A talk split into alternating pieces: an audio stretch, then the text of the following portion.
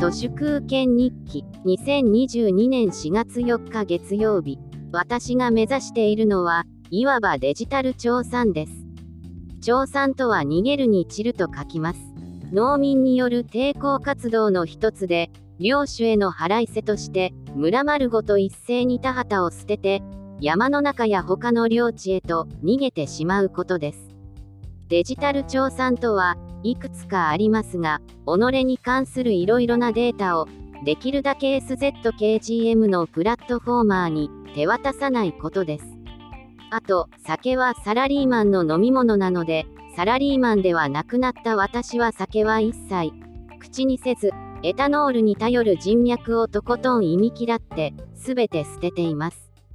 そうすることで、エタノールという緩慢な劇薬から身も心も自由になり、破綻がようやっと隠せなくなってきた明治維新の中央集権システムからできるだけ遠くへ遠くへと逃げる知力と体力と時の運が養われます。デジタル調査の大切なポイントはできるだけソーシャルメディアからも逃げることです。スマホ脳はエタノール脳と対して違いはありません。通知に気づく前からつまり通知来てるかなと気になり出すところですでに、ホモ・サピエンスは余計な脳内麻薬が出てしまいます。通知は1つか2つにして、あとはこちらが完全にコントロールすべきです。エタノールによる脳内麻薬と通知による脳内麻薬から調産することが新しい時代の自由への道だと思います。NHK やスマホやエタノールとはサラリーマンやその予備軍を飼いならすための支配や洗脳のツールです。そういったツールに自腹のお金をかけるのはやめましょう。NHK はとりあえず受像能力を持たなければ NHK の崩壊までなんとか引っ張れそうです。チューナーを持たないことで犯罪者ステーションであるテレビ朝日などの民放も見られなくなるので一石二鳥です。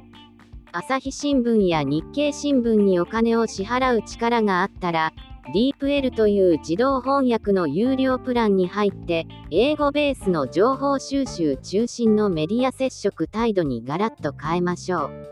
DeepL の英語の翻訳能力はすでに実用レベルです。大本営発表を完全にミュートする、これも一つの調査です。デジタル調査は、でもなんかに比べて、24時間365日のベタンで敵が嫌がります。マハトマ・ガンジーが今生きていたら、非暴力、非服従にデジタル調査を加えていただろうと思います。私なんかは、あらゆる選挙権も捨ててしまい、政治屋さんも完全にミュートしています。逃げるが勝ちとはまさにこのことです。とにかく、己にとって有害な人、物、ことをポイポイ捨てて、スタコラさっさと逃げましょう。そうすることで、心の中もすっかりデトックスされていきます。本日は以上です。ありがとうございました。人の行く裏に道あり花の山。